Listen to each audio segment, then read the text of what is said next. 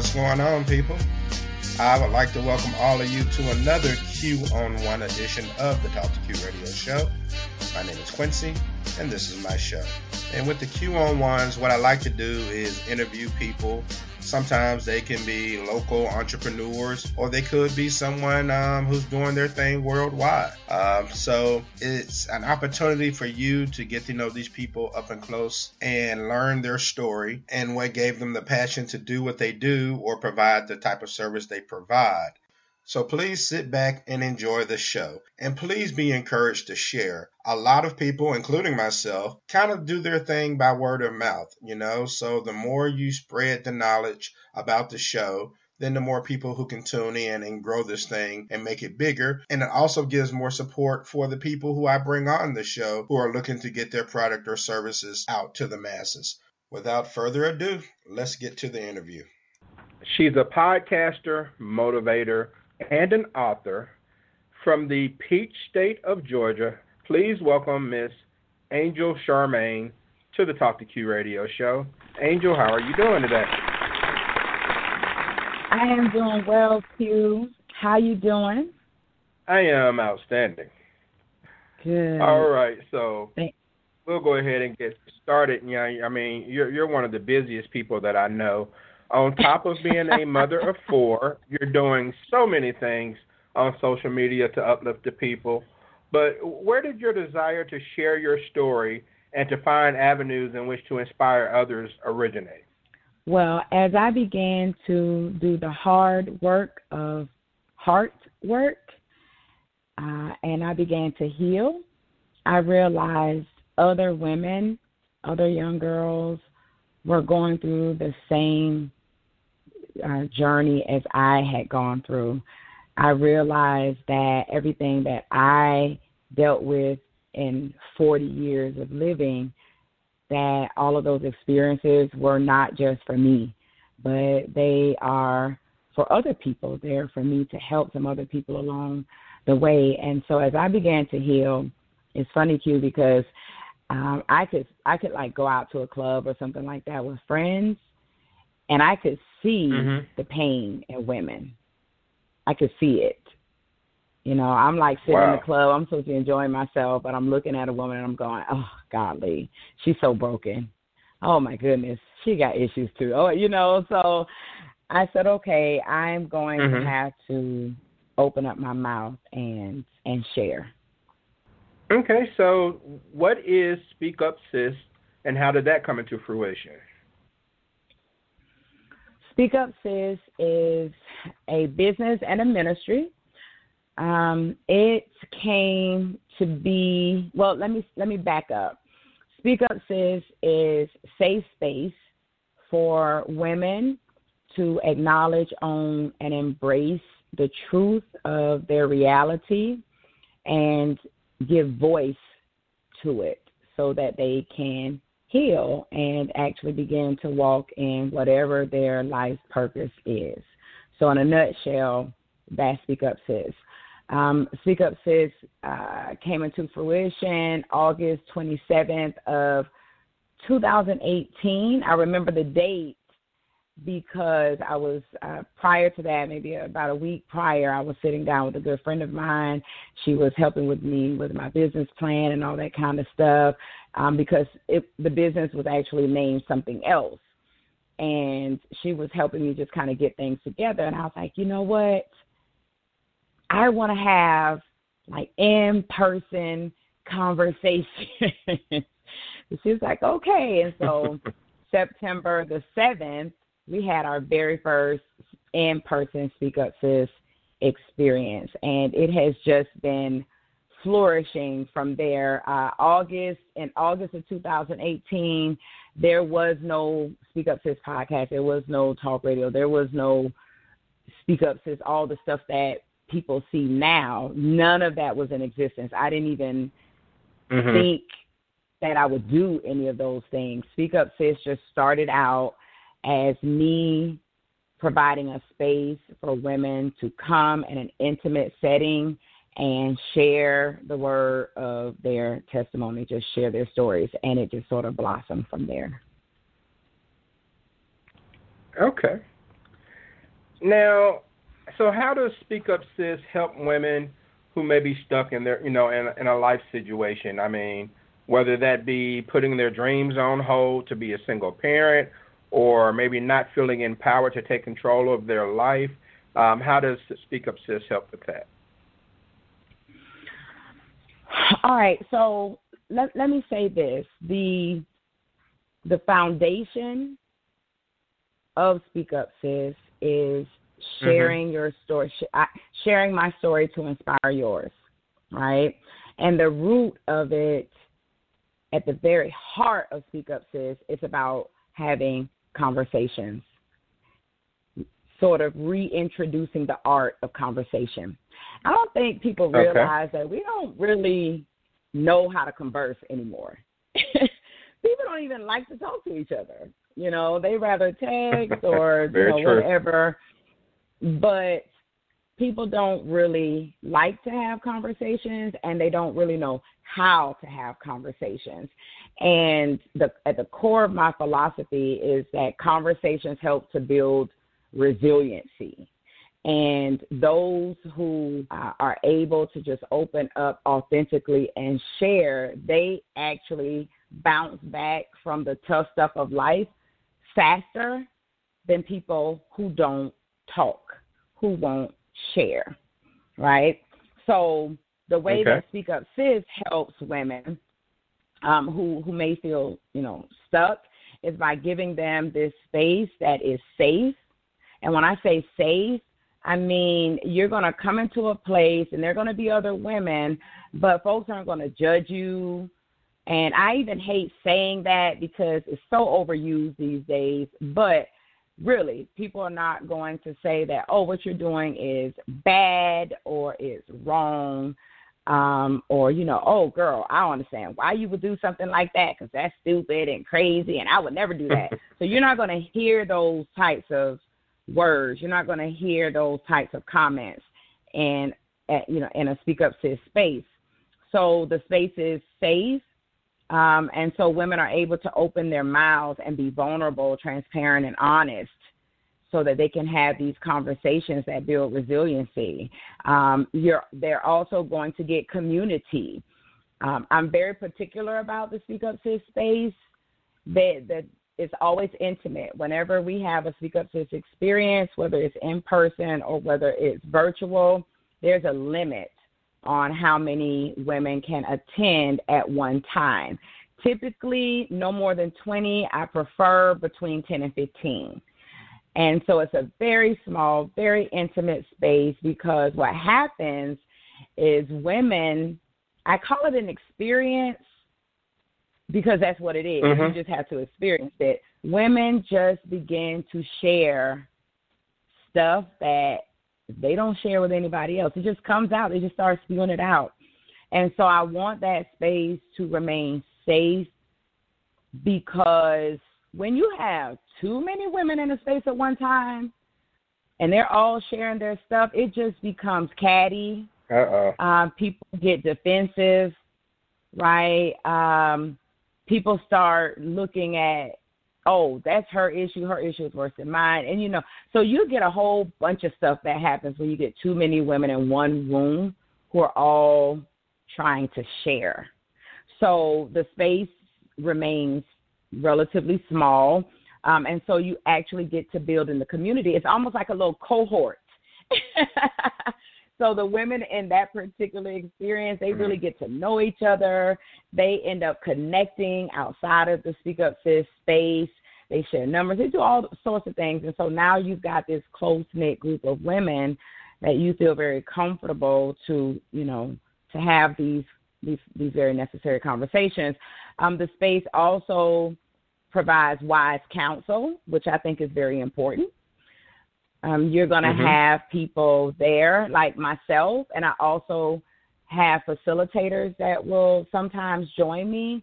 And we don't we just facilitate the conversation. That's it. We just kind of start it and we help yeah. it move along nicely. But there are what happens is so weird. Women will begin to share their stories to encourage and help and and and give really good sound intel to other women in the space. And so you you got a lot, you know, you got a lot of wisdom that will be in that place. So they get wise counsel and they get practical strategies. Practical strategies, things that have actually worked for other women.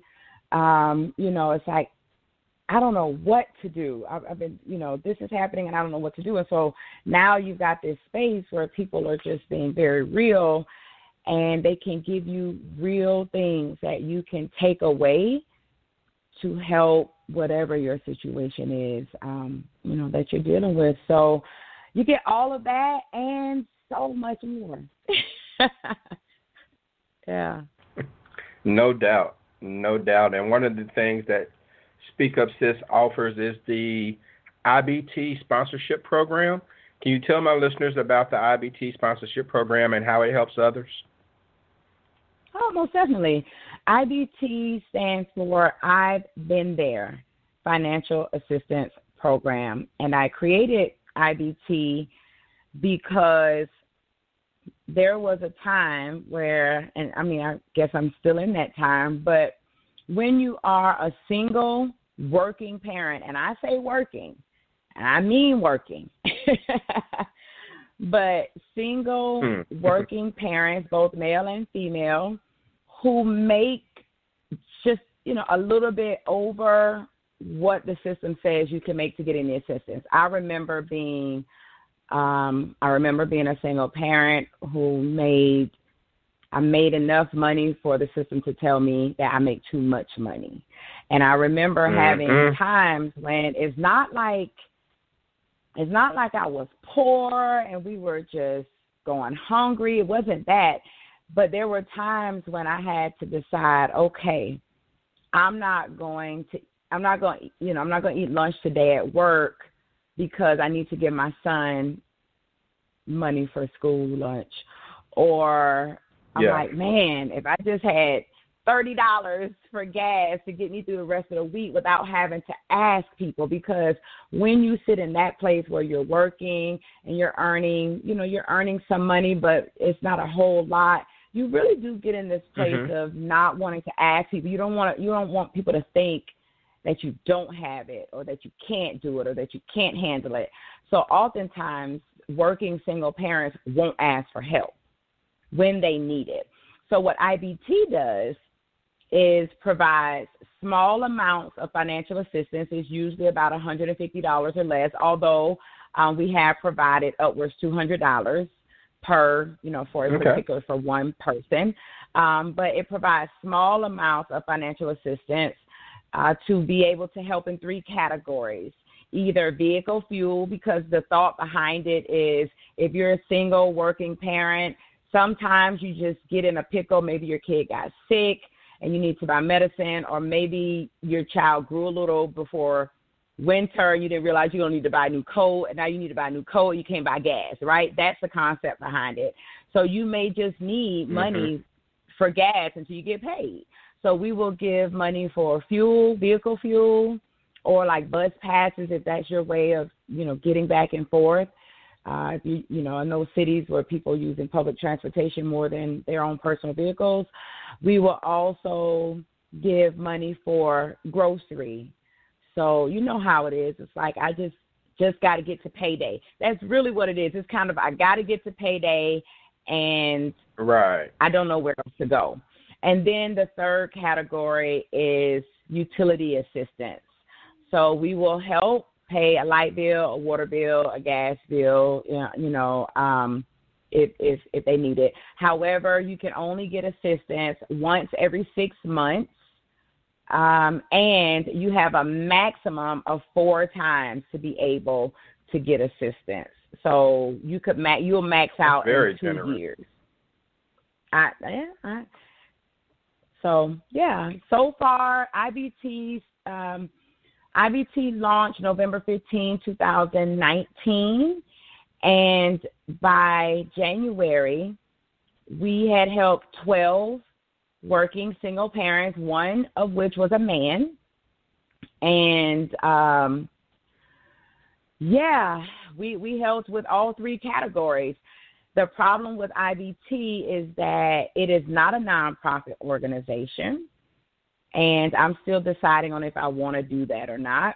But it is not a nonprofit, it is a program that my business offers. Therefore, it's funded okay. solely by what I make in my business. I take 50% of the profit from my um, you know, signature collection, Speak Up Sis merchandise, and mm-hmm. I put that inside the program.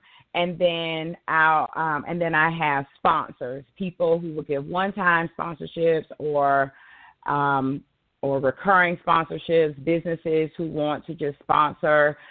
And so I have a couple recurring sponsorships. So it I was helping so many people so quickly that I realized I the, the need was greater than the giving. So I had the application opened every day. People could just apply. Then I realized, wow, I'm getting more requests and I'm getting sponsorship funds and that products that I'm selling. So I had to close the application. I just opened it up every Monday. And then um, I had to eventually just close at the app is still on the website, but you can't access it. And the way I'm having to do it now is select the people that the program helps because I don't like telling right. people no. I don't like telling people, oh, I don't have the, you know, we don't have the funds to help you. So when I have the funds, then I help the people. So I've been really trying to get people to, you know, be sponsors. but you know how that is, Q. I mean, people people want help when they want it, but they don't want to give help. So it's just hard to get people to give and yeah, so but IBT is still alive. Well, because I do have a few recurring sponsorships and so I just can I just can only help a few people, whereas before I could help more. I think it's a wonderful program. Excuse me. I think that it's a wonderful program, and hopefully, you know, this appearance will help spread the word, and um, you can mm-hmm. grow the program to help even more. But I, I think it's a wonderful program. Thank you. And uh, okay, so you've made some tough decisions in your life. And one of them mm-hmm. in particular involved you leaving your children for a substantial period of time. Can you share that mm-hmm. story with my listeners on why you did that and also expound on how you and your family ultimately benefited from it? Sure. So, and when you say I left my kids, it's like, ah, but I mean, I guess I did, you know. Um, but they were with their father. I know it sounds a lot like worse than what it was. But it does. Everyone, let like, her explain. Let her explain. Because they're going to like, let me call and type about this. Um, so I was married. I got married at 24, and mm-hmm. my husband was 28. And um, right after we got married, I began having more children. I had a son prior to when we got married. He was two. And um like we got married in September. By January, we were pregnant with twins. And um by the time I was 28, I had four sons. So there was a time when I was 28 years old, I had a 4-year-old, I had two 1-year-olds, and I had an infant. I was married. I was a school teacher.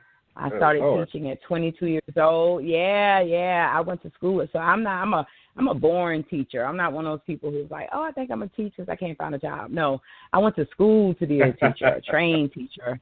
You know, I was teaching my first uh, my first class when I was 22 years old, and so here I am, 28, uh, married woman, four babies pretty much.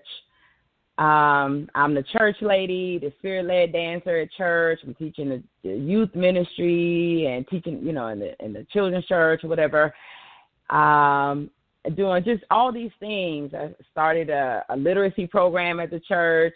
I had a girls group. I mean, just I was doing a whole lot at 28. Uh, homeowner, the busiest woman things, on the right? planet.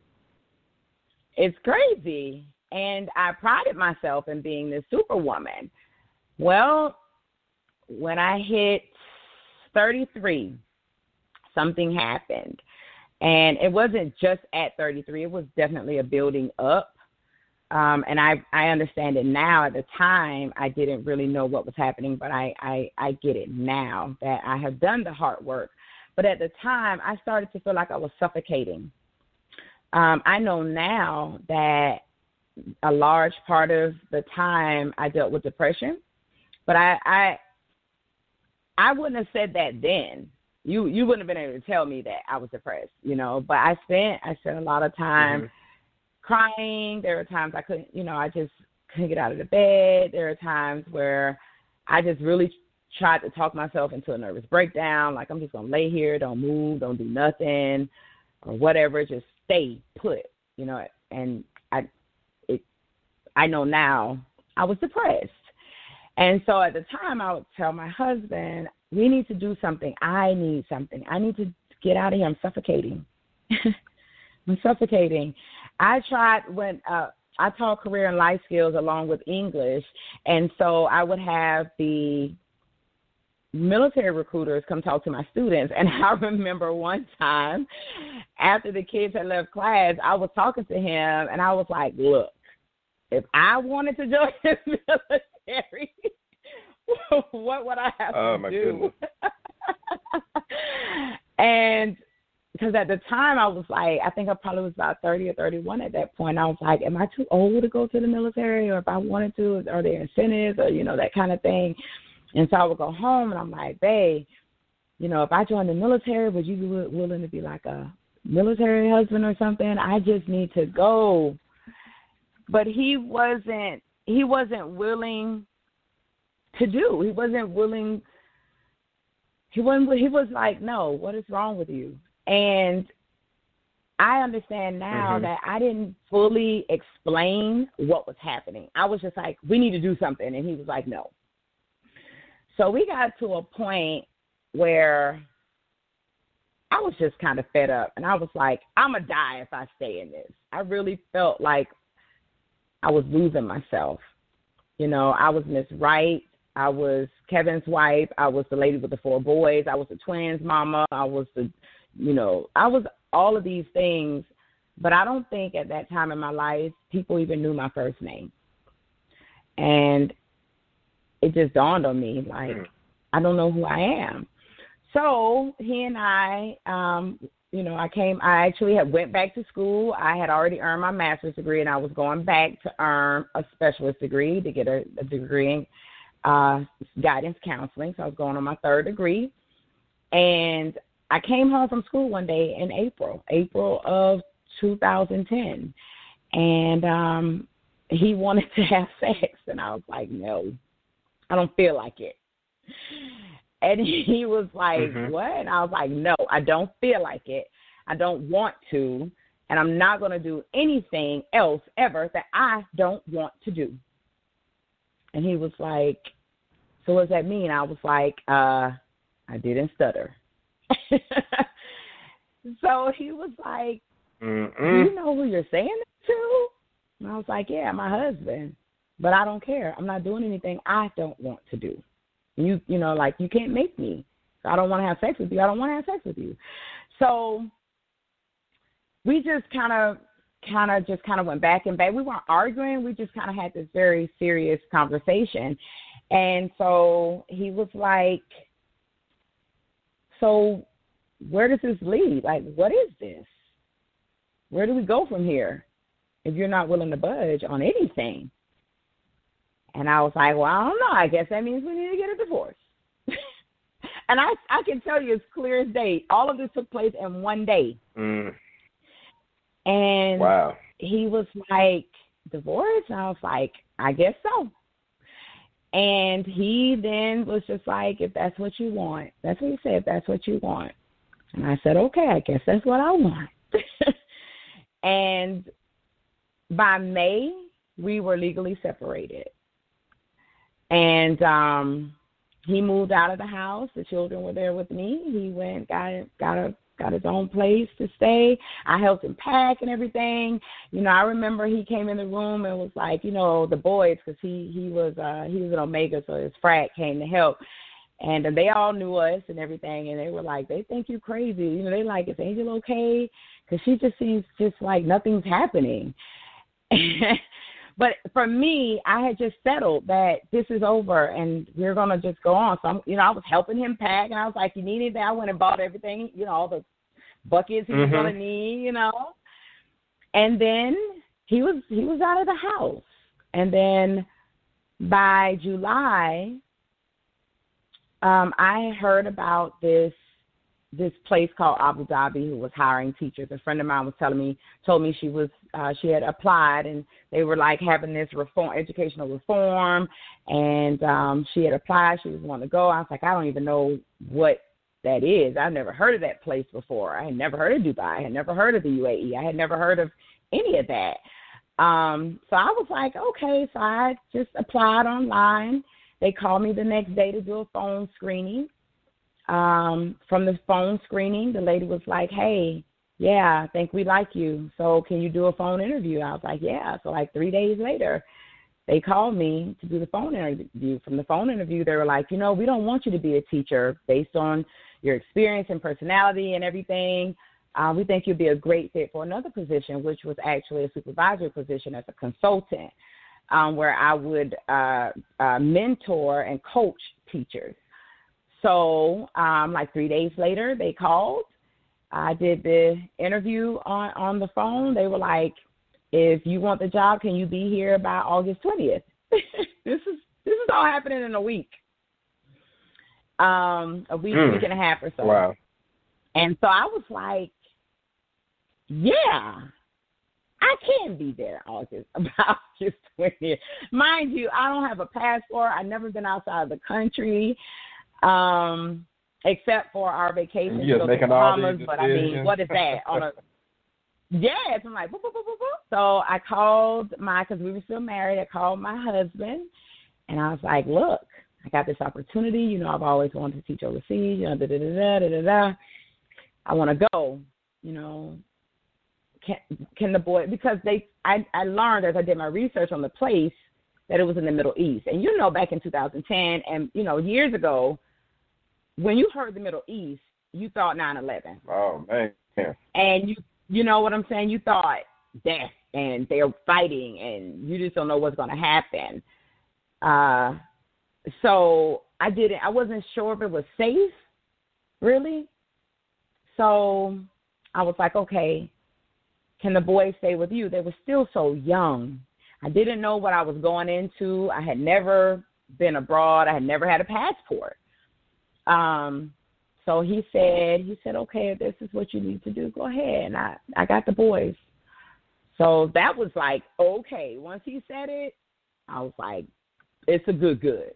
Um, so I got my passport. I drove all the way to Washington D.C. Me and my friend because she got hired as a teacher. So the both of us, because you had okay. to get everything like within less than a month's time, you know. And um, so we drove instead of getting a courier to do it. We drove to D.C.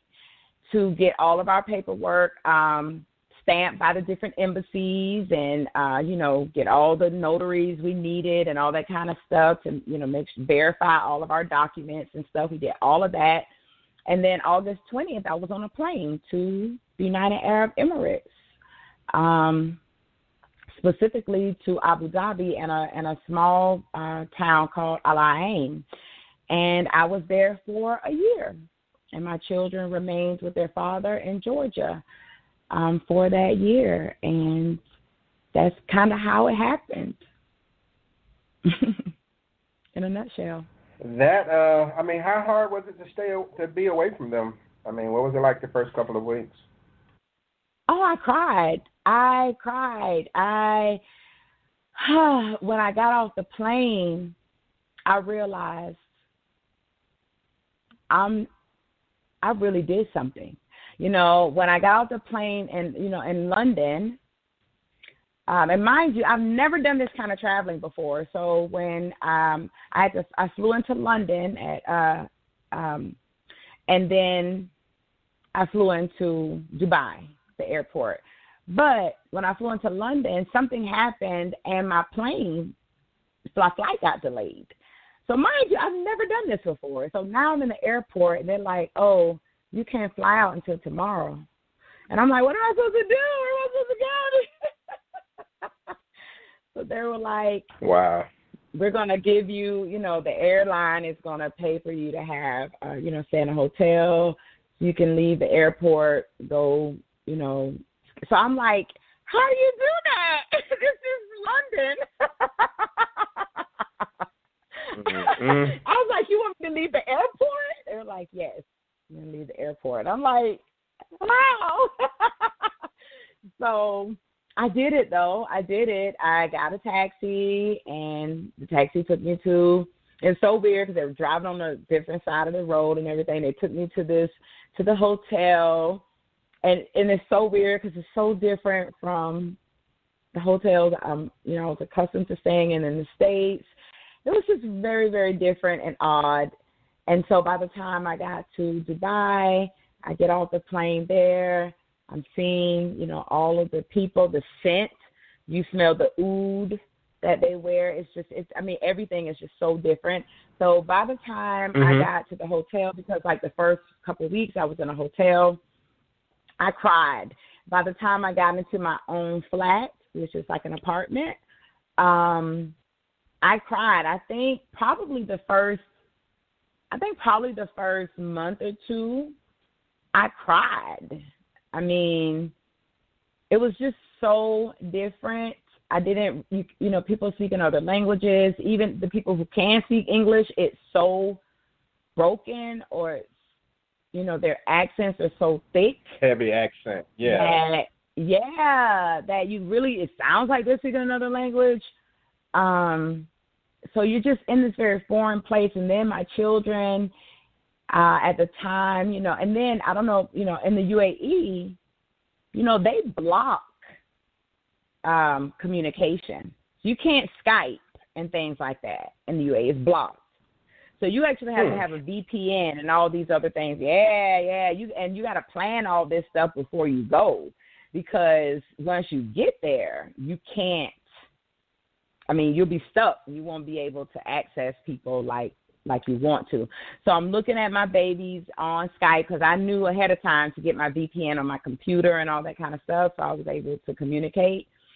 Um, so I'm looking at my babies and they're like, you know, they're just they're kids and they're like, Mom, we did this today and this happened at school and um their dad and I, although we were getting a divorce, um, we still loved each other because later I knew that I just was stupid, and that was a very stupid thing that I did. But it was too late after that. But anyway, so mm-hmm. he would talk to me, and you know, I, I did a lot of crying, and I did a lot of. That's when I first got on Facebook to be able to keep up with everybody in the states. Um, cause I didn't Facebook before like t- late 2009, 2010. I didn't do Facebook. I didn't know what what it was. Um, and so I was on Facebook all the time, which made it worse because I'm watching everybody talking about they're going out to this place and all the things that I used to doing. Everybody's doing it without me, and I'm just so I cried. I really did. Um, until about the third month, uh, going into the third month, I I realized if you're gonna make it, you have to realize that you can't be in two places at one time and you no longer live in the United States, you live in the UAE. And so you got to start to live here. So when so with that, I stopped going on to Facebook all the time. I stopped watching what everybody was doing. Um, I just sort of immersed in the culture that I was in, and it helped me get through it. Mhm. Yeah, but I did come home early. I was I was going to stay for 2 years, but after the first year, mm-hmm. my oldest son, who was not my husband's bio child, began to have some issues. And um the counselor called me uh the counselor called me oh, why and the time difference is so drastic. So when they called it was like midnight my time there. And um I was, you know, and he was saying that he was scared to go home or whatever. His father was a disciplinarian, okay? So he was not playing. My my oldest son, he was something else when he was younger. So he didn't like to get spankings and stuff. And so um but the counselor said he was scared to go home. So I was like, Oh, okay. Time to go home. I got on a plane the net. Listen, that night at midnight, I got a flight that left the next day. Got on a plane, flew back to see what was going on. Got back, everything was fine. He was just mad that day and acting, you know, just wanting to act out. The counselors called me because they were like, "We know you. We know your husband. We know we know your son. We know, you know." So they didn't call like defects. They didn't call the people because he said that. They're like, "We we know him." Um, and how he, you know, how he normally is and all that kind of stuff. So they called me. So I came home. I just flew straight away, took care of it, but I decided that I would not stay another year. I did go back to finish out that contract year, but I didn't go back another year because I was like, you know what? My I, my children need me at this stage in their lives. Um, so yeah, I, I didn't go back. Mhm. All right. Well, you you have books already available on Amazon, um, and um, I'm assuming on your website as well. Like you have mm-hmm. um, God, I've got questions, ten Bible studies for yeah. women, Speak with Chic, yep. One Woman, Ten Truths, and now yep. you released a book called When I Met Him. It is a 70-page yeah. book that talks about um, what ten different types of men that women may recognize. Can you tell us a little bit about the mm-hmm. book? Yeah, so when I met him, oh, well, let me just say this Speak with Chic, One Woman, Ten Truths is the first book of my series. When I met him, it's the second book in the series. Um, and okay. they are a series of conversational narratives. So each book is a short read. It's going to be less than 100 pages.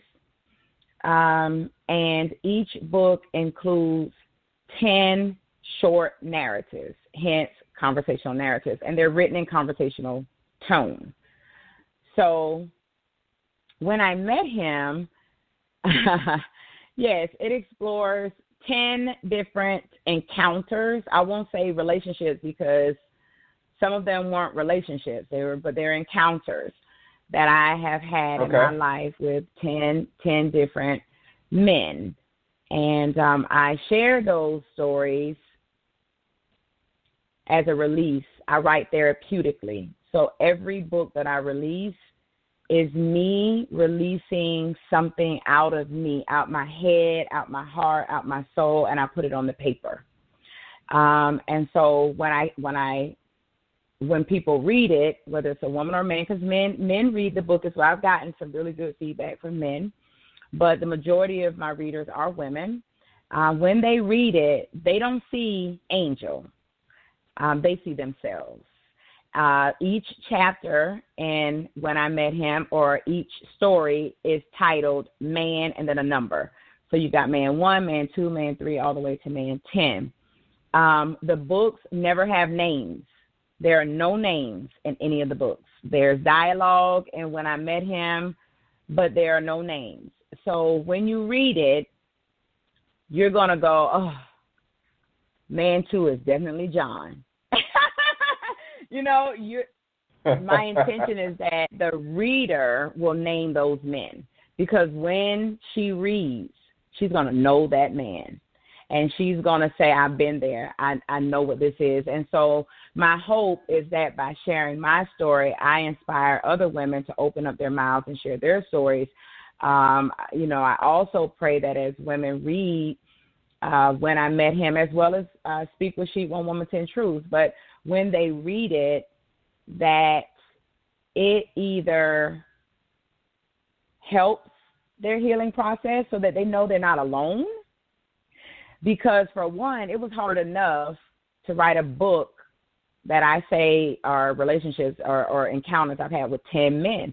First thing, people are like, mm, ten men, right? Right? What kind of floozy is she? Uh, um, I mean, you know how people think. And then what I talk about. You know, when I met my husband, he was married. So to to write a story, um, to share that part of my journey where I was a side chick, you know, to to share part of my story where I I fell in love with a man that quote unquote was beneath me or below my level. You know, he had twelve felonies. He was a, a he was mm. he was a reforming crip. You know, he didn't have a job. Well, you know, one one of my friends, yeah, one of my friends was like, "Girl, you pretty much." 12 felonies when I met him. When I met him, he was, I think he had been out of prison maybe two years. Um, why, was I, but, well, they weren't. I mean, he wasn't murdering people. He wasn't in there for anything. You know, drug related. Um, drug related. Oh, okay. I didn't know if the tenth one was free or something. Yeah. no, he did his time, and he, you know, and he got out. But he had been okay, out of the system since he was over. like eleven. Yeah. So here I am, this college educated. I got a master's degree in counseling and psychology. I've been, you know, I've been overseas. I train teachers overseas. I work for the Department of Defense. I, you know, Army. I'm I'm like this very accomplished woman, and I'm dating this man who, by everybody else's standards, you know, they're like, Angel, what are you doing? you know but i'm gonna tell you i fell in love with that man. Um that man was one of the he was one of the kindest men i have ever met in my life. And the way i saw it at the time was you know what? You can't teach a person how to be kind. You can't teach a person how to just love you because they do but mm-hmm. I can upgrade a man. I can teach a man how to, you know, I could, I, I could retrain him. I All can right. put him on some clothes. Listen, so I don't time, fall in that trap. Time, and, but I'm gonna tell you, by the time, um, but you know, before it ended for us, he was in school. He was in he was in junior. He had I started the JUCO, a community college. He was working on a degree he had gotten a driver's license. He was 34 years old. He had never had a driver's license because of, you know, wow. uh, I'm sure he's right. And he had fines. And so when we went to the driver's department, I was like, why don't you just pay these fines? He's like, I ain't giving nobody my money. I was like, listen, if you pay these people, you get a driver's license, you know? And so um he did work. He did he he did get a you know, he did start getting jobs. They were like temp jobs and he started to work um, I wasn't paying his way. He whatever he worked or whatever he did what he needed to do. I just helped him know what to do with the money he was getting. You know what I'm saying? Um his friends are like, What is this? He was in Gap, Levi's, you know. he went from mm-hmm. looking like a mm-hmm. crip to looking, you know, looking like a schoolboy, you know what I'm saying? And we were just doing so good but what i what i realized later is that he wasn't ready for that. A person has to be ready for that level of upgrade. And and under a year's time i pretty much transformed him into this new person this person that i thought would fit my lifestyle. You know i wanted to be able to take him to you know into the into the arenas I was in, and I knew that he just wouldn't fit the other way. So I helped him, and he said he was like, you know, he used to call me Sharp. You know, he said Sharp.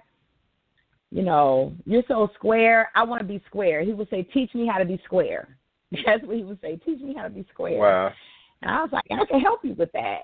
So, but what happened was he ended up he ended up kind of backtracking. And so those old friends and I would tell him like you can't you can't be hanging out. You can't you know it's if you want to I said if you want to be square you know there's certain things that squares just don't do. Squares don't hang out with Crips. You know what I'm saying?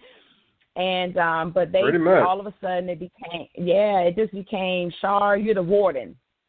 You know and I'm like I'm the warden? His friends would call me the warden So it would take him back to that place, like you know, you can't tell me what to do, and so he just started. He just yeah. started backpedaling, and um once he, you know, and I'm not going to tell it all because he his story is in the book. Um, but it got to a point where I was like, you know what? I have four sons, and I can't do this. Like this isn't good for my boys. But I'm gonna keep it 100 with you, Q, and your listeners. Okay. If I were a single woman and I did not have kids, I would have rolled it out with him. Really? I would have stuck it out with him. I really would have. Yeah, I'm still in contact with him today. I am, and I'm gonna tell you, he's back in prison right now. And and oh, I knew he was going to go. I knew he was going back to prison because of what he backpedaled into.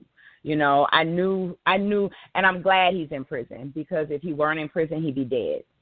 And so, um, I still keep in contact with him actually, and it helps him to, you know, to know that somebody out here cares about him, um, who really does have have his best interest at heart. He's clean, he's sober, you know, um, he's well, he's fit, he's you know keeping himself together, he's writing, he's you know, so, and he realizes what he needed to do, and he needed to do it for himself, not for Shar, but for him. And so we're still friends, but he knows that he's, you know, we're never going to be in a relationship again. But he's okay with that. He's good with, you know, like I just, just stay here, you know. I just, and I'm okay yeah. with that. And yeah, I know that I'm probably the only healthy person he has in his life. The other people, they're crips and and uh you know everybody get high and that's what his that's what his life that's what that's and so I know even when he was with me I was the only person in his life who didn't want him to do crazy things so I stay connected with him because hmm. I want him to be healthy and I want him to be whole and I want him to come out of that prison um well, you know, and I think that um having someone on the outside who has his best interest at heart will help the process for him. So, yeah, I'm still connected. Mhm. Well, let's hope so. I mean, he should have stayed with you and he'd be like a lot better off right now, I'm sure. But hopefully yeah, he can get he it wasn't together. Ready. He wasn't ready. What I was, you know, a person has to be ready to make that kind of lifestyle change. It's hard. I mean, think about it. If you just think, Q, you we're not in games and stuff, but just think how hard it is to cut to cut toxic family members off.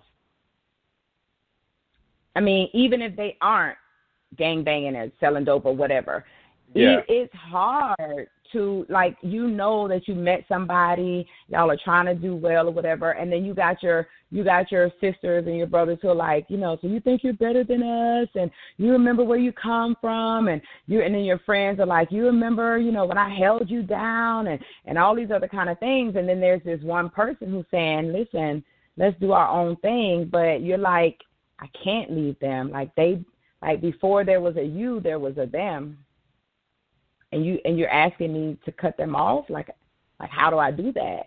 You got to be ready to let go of toxicity in your life. And if you're not re- ready That's it's true. forced. And so i sort of pushed him harder than what he was ready for. And it and he couldn't handle the pressure. Um and so he just sort of regressed. And um yeah yeah. So He's one of the mm. men in the book. And there are others okay. in that book as well. Yeah. Well, I just hope that one of my listeners doesn't decide to read the book and they come across someone that, you know, gave them a hard time that they recognize and they're like, oh my God, that's a Quincy. I just hope that doesn't happen. Listen, you know what's wild, Q, is that there are there are there are a couple men that um I was in relationships with who are not in the book, who contacted me and was like, why I'm not in the book. oh, wow. They were looking for their themselves, huh? Yes. It's like why I'm not in the book? Like, why is our story not in the book? Um, I told you that I, I when I went overseas, I had my Stella moment. Well, the the young man that I had my Stella moment with, um, we're still, you know, we're still cool as well. And um he bought the book, he read the book, and he was like, "Why is our story not in there?" And I was like, "Our story didn't fit. it wasn't. It wasn't what needed. It wasn't what needed to be released. You know what I'm saying?" And I told him, I was like, "You know." The stories that are in this book have been released. I need they were heavy. They they needed to be released. Me our story was sweet. You know, our story was good. It and I was like, "Do you want to be released?" Because if you mm-hmm. need to be released, you could be in the next book. You know, you could be a part two. But you know, we don't have like an intimate relationship or anything like that. But that it was just a different story and i you know you know i'm a god girl and so i allowed i allowed the holy spirit to lead me into what needed to be released in that particular book and that and the story that we had just didn't it just didn't fit so it, it didn't right. make the book. And I'm gonna tell you, he several times like, why not? Why not? Why not? You know, I another guy is like, I'm just pretty pissed I'm not in the book. And I was like, the only reason you know you're not in the book is because I told you you're not in the book because you haven't actually read the book. You hadn't bought the book. You know, then he felt some kind of way, so he got he wouldn't have bought the book. but I'm like, no, hey, that works. book. Why?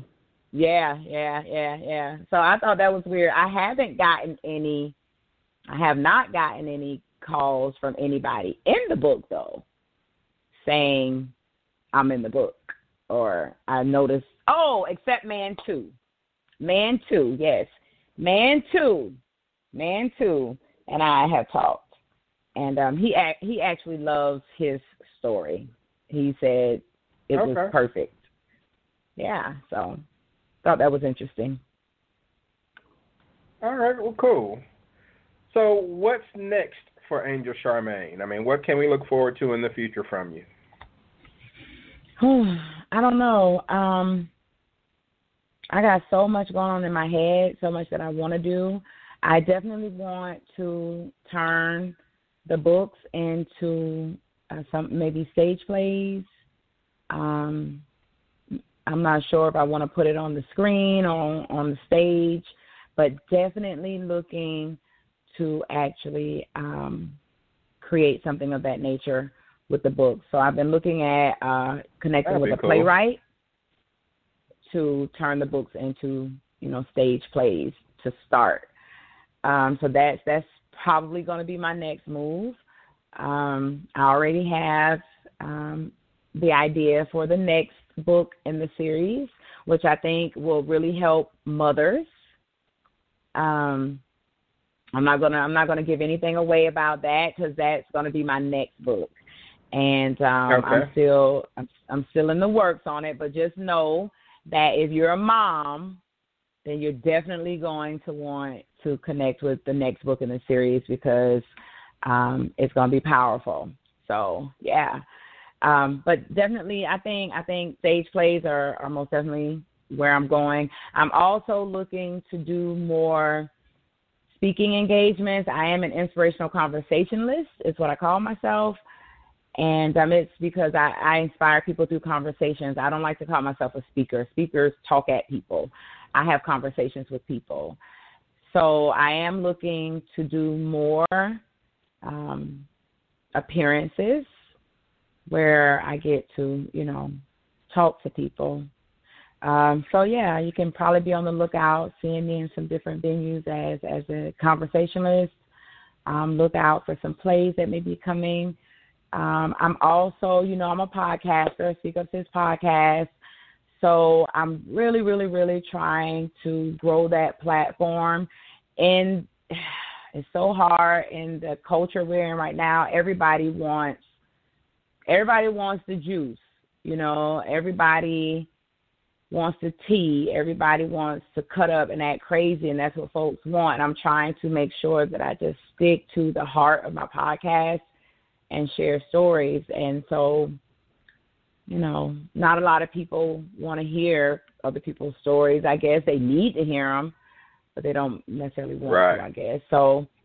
Um, but I'm not doing so bad badly because I started January. The first Monday in January was the very first um, episode with with you know with a guest, and when I looked yesterday, I was like a 900 um, plays downloads. All right. So that's what's up. That's you know that's what's up. I'm I'm relatively new in the thing, just about at a thousand.